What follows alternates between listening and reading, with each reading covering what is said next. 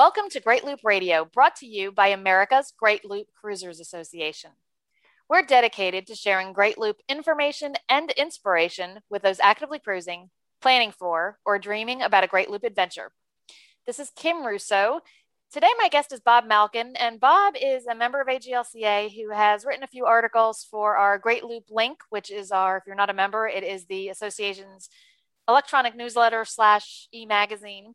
And bob's got an article in the next issue the april issue that comes out uh, next week. And it covers kind of cruise planning uh, for your day-to-day cruise planning while on the great loop. And we get lots and lots of questions about this. So i was really thrilled when i saw bob's article because it answers a lot of those questions about how you decide where you're heading the next day. So while you're at home and you're you know you're doing your kind of um, twenty thousand foot planning for the Great Loop, you may be looking at things that are of interest to you, um, but really the day to day nitty gritty of what the waterway in front of you holds for you, um, and how to analyze that and decide a plan is really what Bob covers. So um, it's a great topic, and that's why after I, I saw the preview of what's going to be in the Great Loop link, I asked Bob to join me today for the podcast. Before we officially bring Bob into the conversation, I want to take a moment to recognize and thank our Admiral sponsors who support AGLCA at the highest level. They are Curtis Stokes and Associates, Passage Maker Trawlerfest, Skipper Bob Publications, and Waterway Guide Media. As always, we encourage our listeners and viewers to support these businesses that support the Great Loop.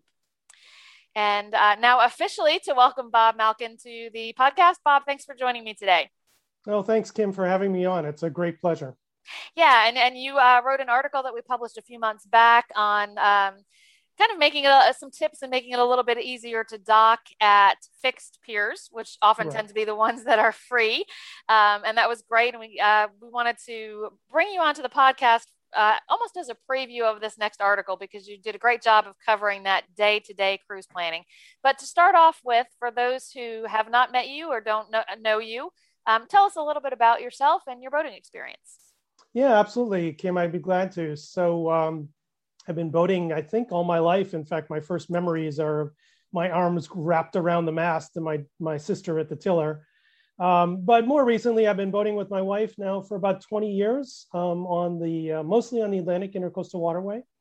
We have been sailing most of that, so we've had several sailboats. Right now, we are just moving off of a 38 foot sailing catamaran, and we're moving to a uh, motor yacht, an aft cabin motor yacht. So we've sailed from about uh, Portsmouth or Norfolk down to the Keys, out to the Bahamas and the western part of Florida. Now to finish the Great Loop, we're going to switch over to a motor yacht and do kind of up the Mississippi, Tenn-Tom, and the rest. Nice. So um, looping in segments, so to speak, as we're seeing, is, is more and more common. And you plan to go um, clockwise upriver on the inland rivers? That is our current plan is to go mm-hmm. clockwise. In fact we're actually thinking of going up to pittsburgh which isn't that common of a side destination but um, so we may be going up the ohio. Yeah and and pittsburgh is not a common side destination but um, a few loopers who have done it. We've actually had some presentations about the the side trip to pittsburgh which is a long side trip. Right. Um, but it's some of our rendezvous and it's it's a great side trip um, probably a whole summer season but certainly if you have the time um, a wonderful side trip um, so tell us, Bob, what made you decide to sit down and write about this topic of your day to day cruise planning? Yeah, absolutely. So, um, you know, I think a lot of people who maybe aren't all that familiar with boating or haven't done a lot of boating in the past, they may think of, you know, planning a day on the water like they plan a day to go shopping. You know, you punch it up on your GPS, on your phone, you hop in the car and you go. It's more complicated on the water. Uh, there are a lot of factors like bridges, inlets, weather that can change your day-to-day planning. And what can happen is that couples and other crew um, get stressed. Uh, things go wrong, the weather changes or it's not what you expected. And one of the ways that you can really help to reduce that stress is having a great plan. Um, you know, doing the Great Loop is a fabulous adventure. It's not supposed to be fabulously stressful. It's supposed to be fabulously fun, and it really can be one of the ways you can reach that is just a great daily plan. It really helps you reduce the stress. So, and as I said in the intro, we get a lot of questions about this kind of daily plan because you're right, and and it's not the same as planning a, weekend shopping trip in your car, but it's also really not the same as just planning any other day out on your boat. Um, you know, if you've been cruising locally, if you're planning on just taking the boat out for a few hours and coming back to the dock, it's really a very different thing um, than planning to make, you know, a certain amount of distance or progress each day. And, you know, we get all kinds of questions about how long does it take to get from point A to point B. And I think part of what this process will show is why that's an impossible question to answer because there's so many different factors. And to really plan for the next day, um, you need to consider them. So, um, you kind of start off by list you, know a lot of information gathering has to actually happen before you start the actual plan part. So you list some tools that will uh, help you collect that data for making your day plan. So kind of um, start off with the basics of the tools that you need um, and some of the resources you use to collect those data points for your plan. Yeah. So basically if you're going to be doing the loop every day that you're going to be in motion the next day probably the evening before you're going to be doing your planning. Most people are going to be sitting down in their salon or perhaps at the captain's lounge. And you're right, you're going to need to gather some specific tools. I think the spot for everyone to start is weather. It's probably the strongest influence on how your day is going to go, how your next day is going to go. And by weather, I don't mean, you know, it's going to be sunny and 75 tomorrow that's nice, but actually doesn't influence your boating day very much. Um, a lot of what is going to influence your boating day is the wind and the waves. Uh, there are lots of great tools for getting that. Uh, windy, predict wind. Of course, the National Weather Service gives that kind of marine forecast. You can also get it from Weather Underground, um, XM or InReach if you're using satellites, and of course your, your VHF radio. Those are all great ways to get the weather. Uh, what you're going to be looking for, though, again, is things about the wind and the waves. Temperature, that's kind of nice to know, but it's really the wind and the waves that are critical. Yeah, and the marine weather is a great place to start because that also is probably the first thing that's going to tell you right there tomorrow's not a day to be leaving the dock. Um, so you can avoid spending the time on the rest of the plan if you know the marine weather is, is really not suitable for a comfortable cruising day. Um, we could spend, gosh, multiple episodes of this podcast just talking about the different resources for marine weather. Um, and that's not our mission here today. So if, you know, Bob I did mention a few of the more popular resources. Every looper seems to find, you know, their own comfort zone. And um, most of it is different presentations of the same weather data, so to speak. Um, so we've got whole webinars on that topic. So we're not going to dive in deep into the different weather resources. Um, the mission here is to let you know that you do need to check that marine weather um, for things like wind and waves because that is absolutely going to affect your day plan. So, um, and that's going to be the case for these next series of tools and data points that, that Bob's going to talk about. Um, each of them, you know, could have hours of content by themselves, but we want to make you aware of what to gather. And as you become more experienced, you'll get comfortable with the sources you're using to gather those. So um, the next one is chart plotter and navigation software. So tell us a little bit about, uh, you know, what you want to do with those as you're gathering your information for your plan. Absolutely. So you might consider sitting at your helm and plotting the chart for the next day or the route for the next day. It's not all that comfy though. And some fixed stations just aren't all that great at planning, but you will need planning software. You're going to need a planning chart plotter. Typically, that's going to be on a tablet or a laptop. And there's lots of great software available, OpenCPN, MacENC, Navionics, Aquamap, INAVX. As you said, we could actually go on for hours on this, but you are going to need something, and just about all of them are going to give you access to all of the charts you're going to need for a great loop adventure. Okay.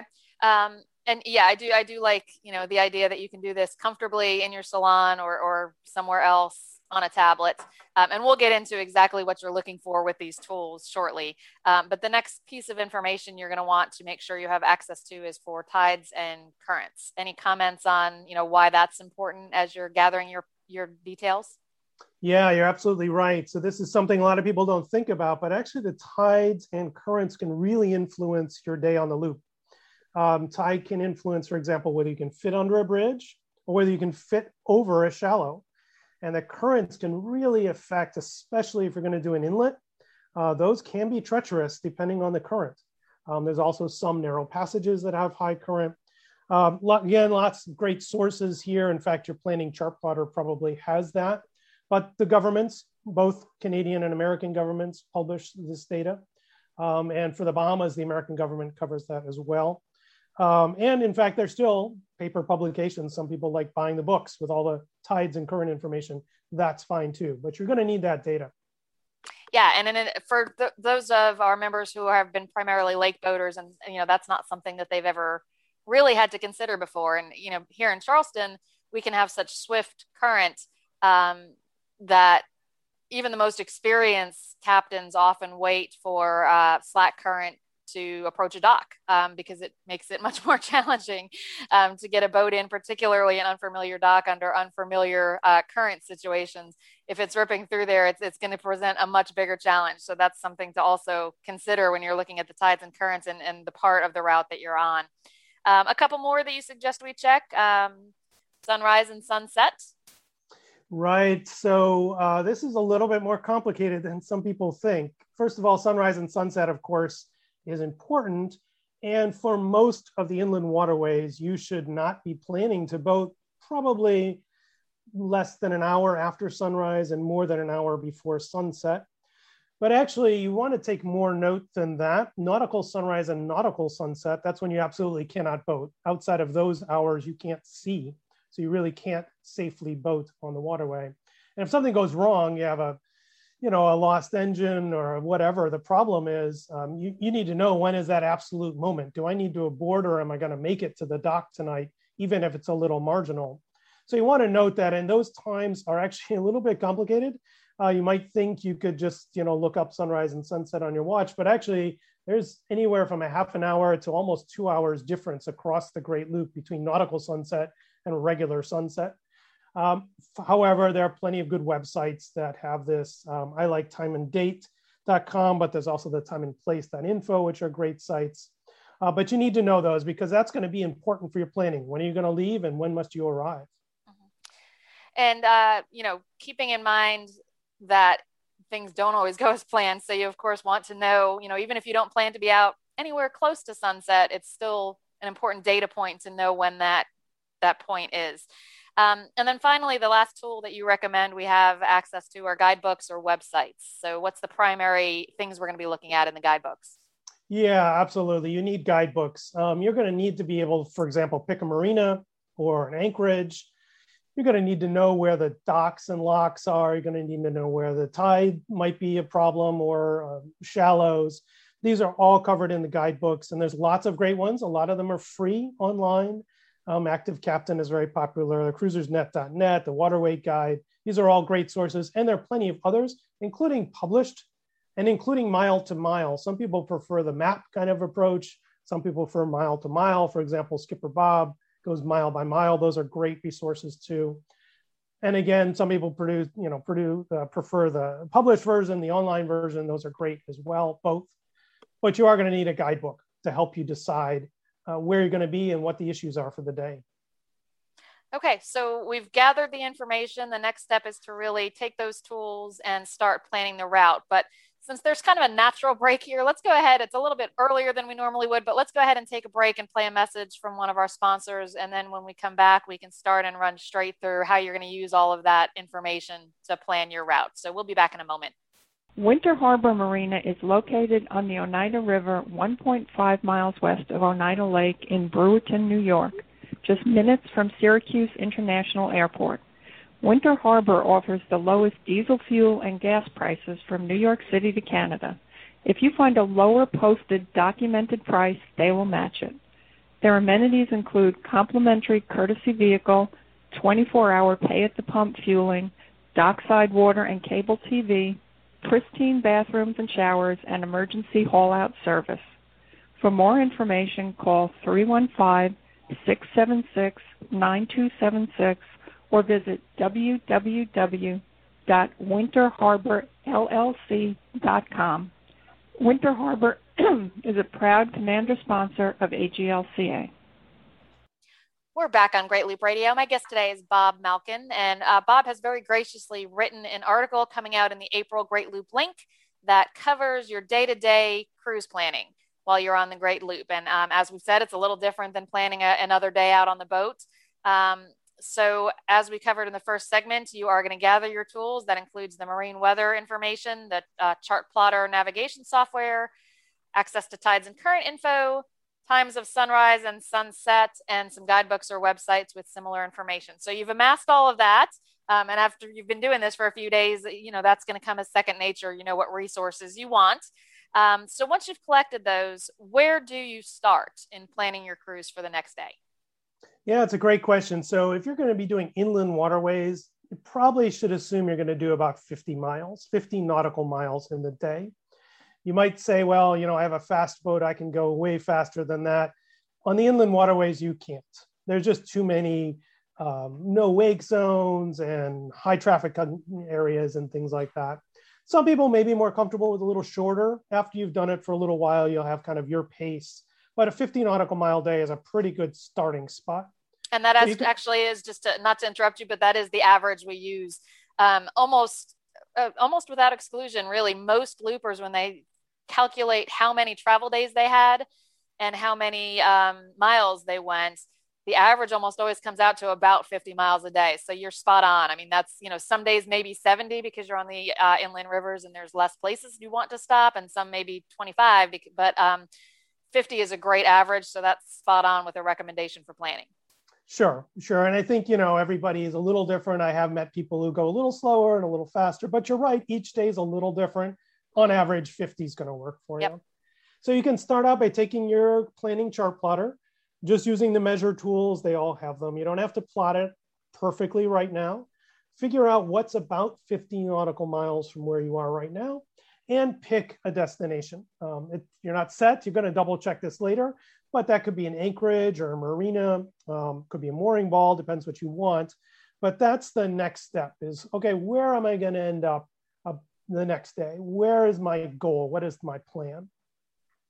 and that's um, so you're basing that strictly on you know kind of that average 50 mile distance um, be, you're going to select the specifics of marinas and things as we walk through the process but so you've kind of got um, a destination so to speak in mind on the waterway um, you also suggest finding a place that's about a midway point um, in case you need to stop explain how to do that and, and why that's helpful yeah this is a really great point so um, one great way to help reduce stress is to pick a backup location. I, as you said, I recommend something that's about midway between. And so, for example, take this this example. My wife and I were cruising uh, this uh, just a few months back, actually, crossing the uh, Neuse River, and it, you know I had done the planning, I had the weather, but it was a little rougher than I had expected.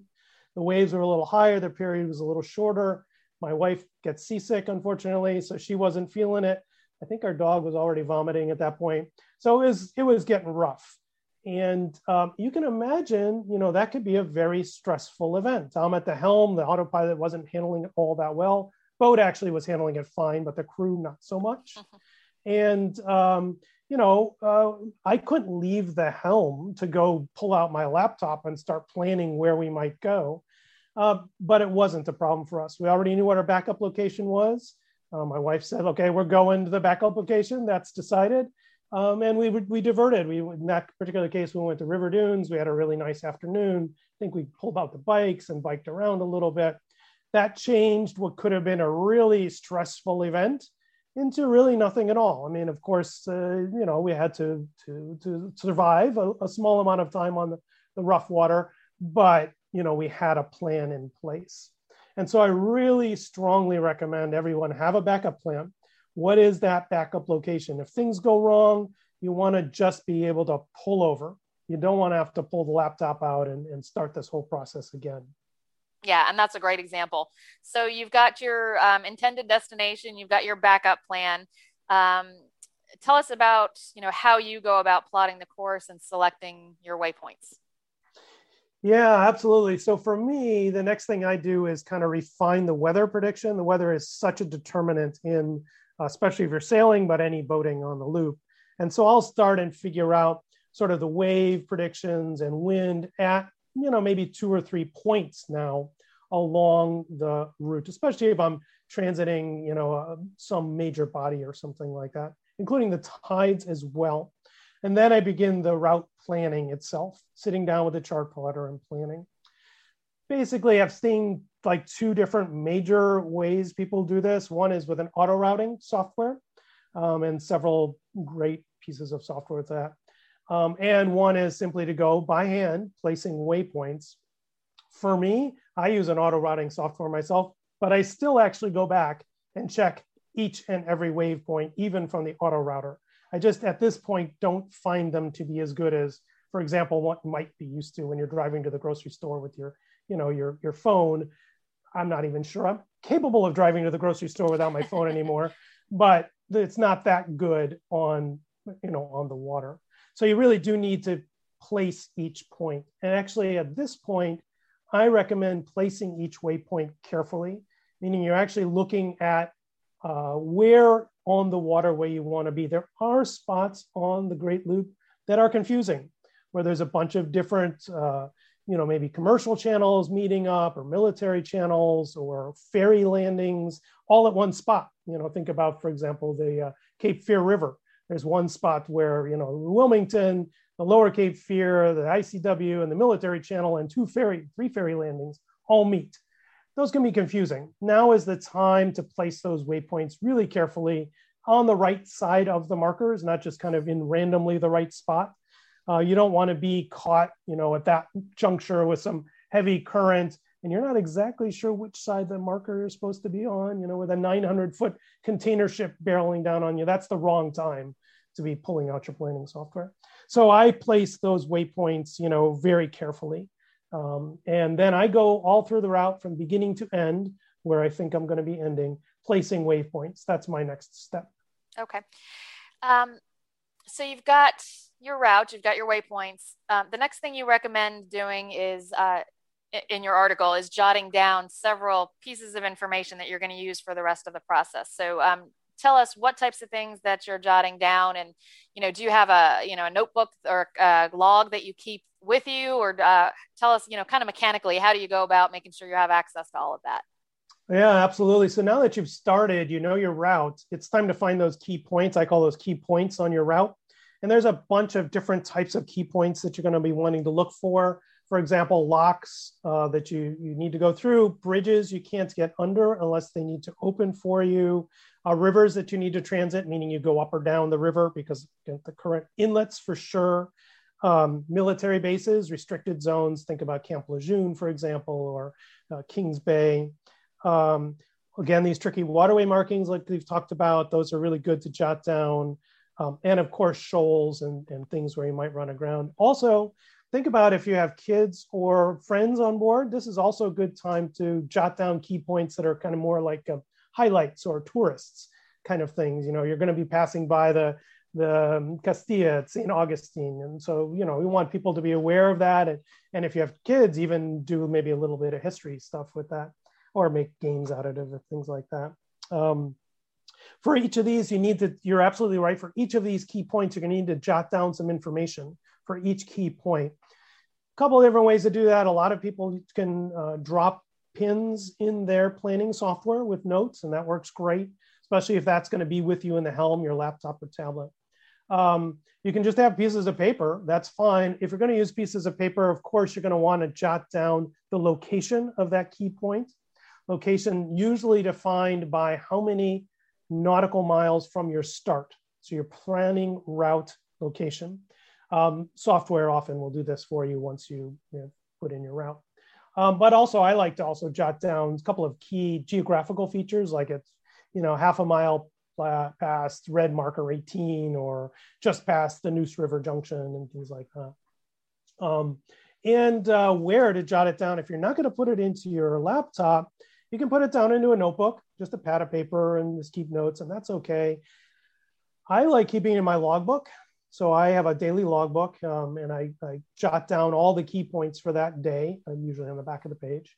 And that way, you know, that it's all there with me. And also we are kind of doing, as you mentioned, the Great Loop in kind of stages.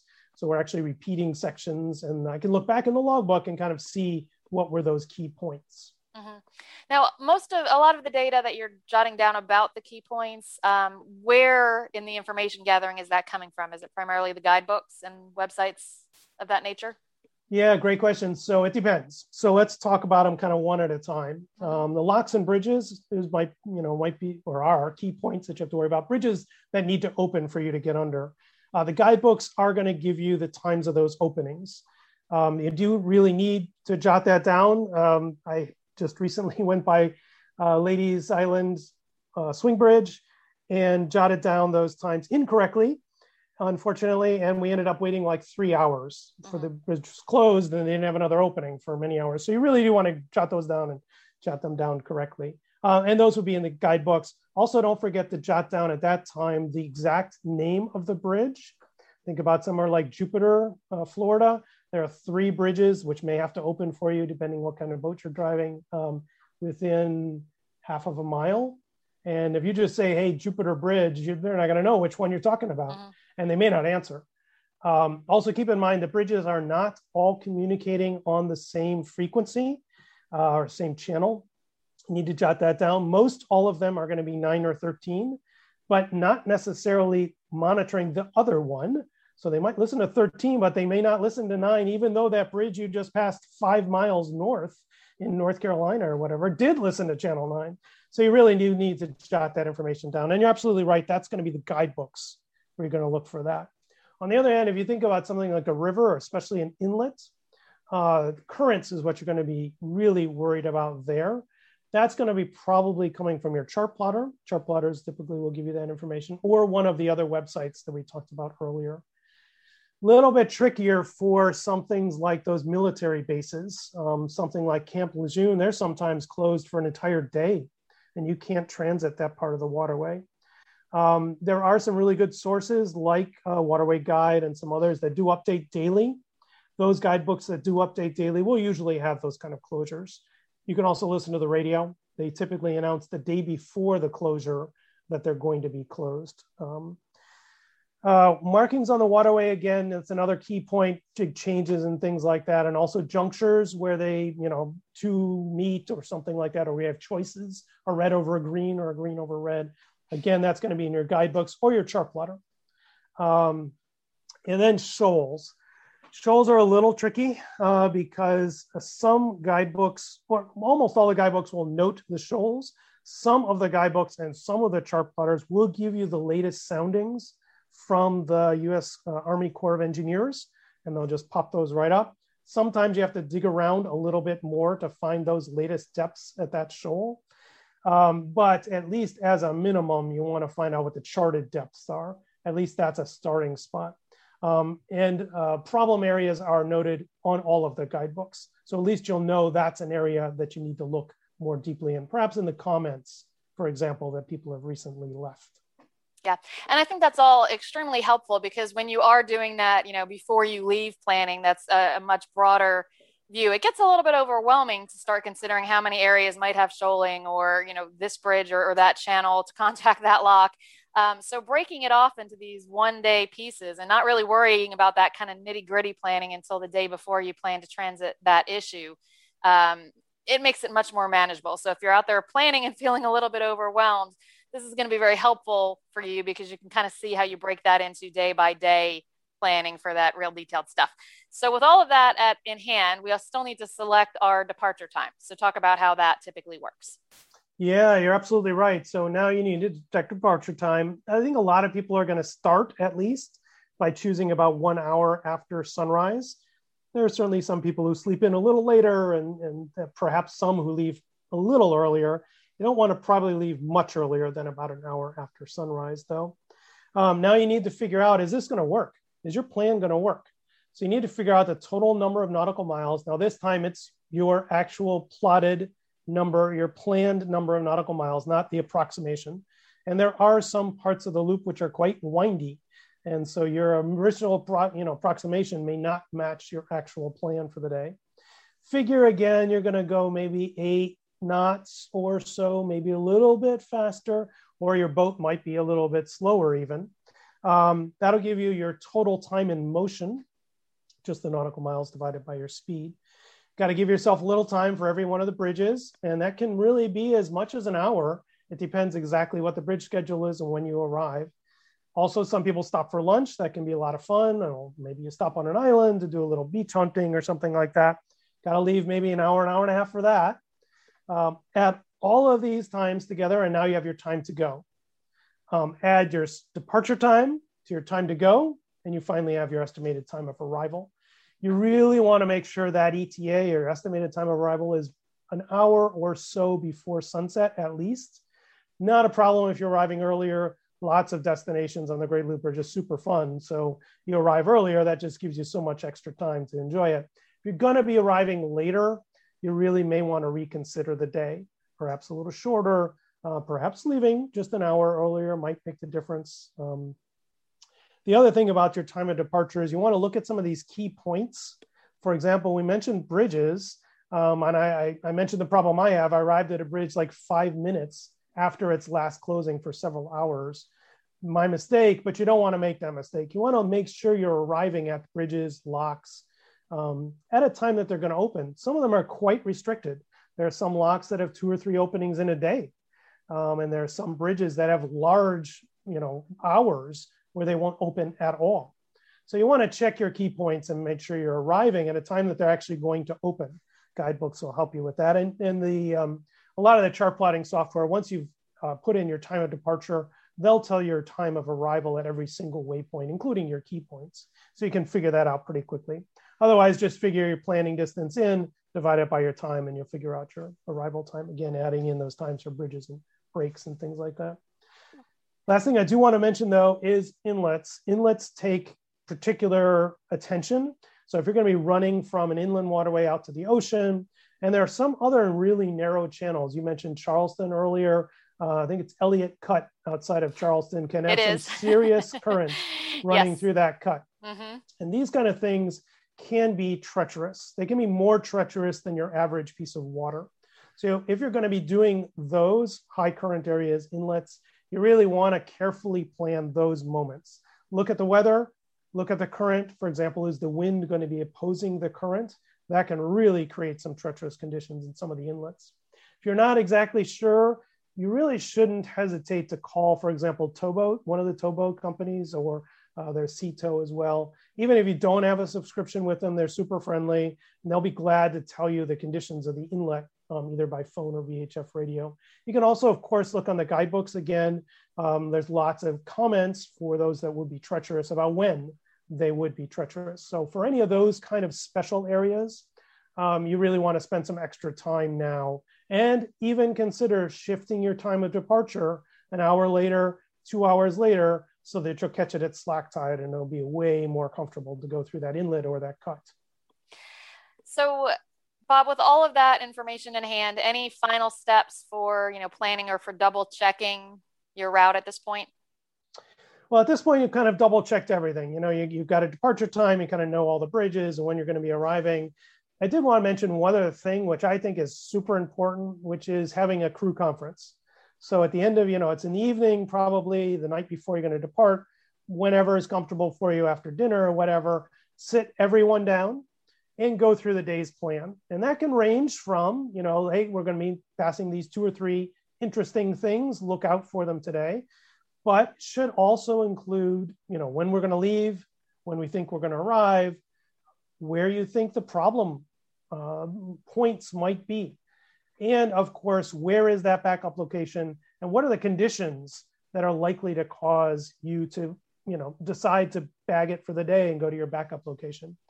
Couple of reasons for this. First of all, I feel that everyone on board should be able to, you know, say uncle and call an abort if they're not feeling comfortable with what's going on. And so they need the information to decide, you know, what happens when I make that call. And the other thing is, again, it's a real stress reducer. You know, just telling your crew, look, here's a couple of things that might happen tomorrow. If this goes wrong, don't worry, we have a plan. This is the backup plan that can really reduce the stress level of your crew, even if you never actually execute your backup plan. Just having everybody know they have the power, they can call it, and it's planned. It's not a big event. There's not uh, anything to worry about. It can really reduce the stress and, and basically increase the fun, which is the goal here, is to, to have a fun day on the water every day on the Great Loop. That is absolutely the goal. And um, Bob, I really appreciate you uh, presenting this information. And for anybody who's not a member, um, if you join, you will have access to the article about this. Um, I think this is really important information because I think there's a little bit of a mystery surrounding this, particularly for those newer to boating or those new to long distance cruising. As we said, it's not something most people would do for a Saturday afternoon out on the water. Um, so we've gotten lots of requests for this, and it, it's for whatever reason seems to be a hard thing to kind of for, for most people who do this now as second nature. It's a hard thing for them to really put their finger on because we get bogged down in the details of the weather and the weather apps and the chart plotters. Um, so I just love this step by step approach to how you plan for the next day. Best guess in general, how long does this process take you when you're planning for the next day's travel? Yeah, it's a great question. So I find that um, it does take some skill and practice. Mm-hmm. So the first time or the first even several times you're going to be sitting down, I really think you should leave a couple hours mm-hmm. to go through all these details, every point, all the weather. After some time, however, you will find your favorite sources. You'll find that you know your chart plotter really well. And now for my for myself, for example, less than an hour, and on some routes that I'm more familiar with that are a little easier, even less than half an hour could be mm-hmm. enough to get the day's plan done. Yeah. And this is something you can, of course, practice before you leave for the Great Loop if you are just doing some weekend cruising. Um, you know, start to learn those sources and, and, follow this procedure for just a regular day out on the boat. And it can really start to shortcut that process. I also, a lot of the couples on the loop find this kind of a great, um, they can share in this planning process um, you know, and it's a great time to really kind of hone in on what everyone on the crew would like to see and do the next day. So, again, great topic, very well presented, Bob. I really appreciate you joining us today to get this information out there. I think it's going to help lots of people. It's my pleasure, Kim. I'm glad to have been here and to, to uh, share this with you. Thanks for doing it. And to our listeners, thanks for joining us once again on Great Loop Radio. We'll be back next week with another episode. Until then, safe cruising.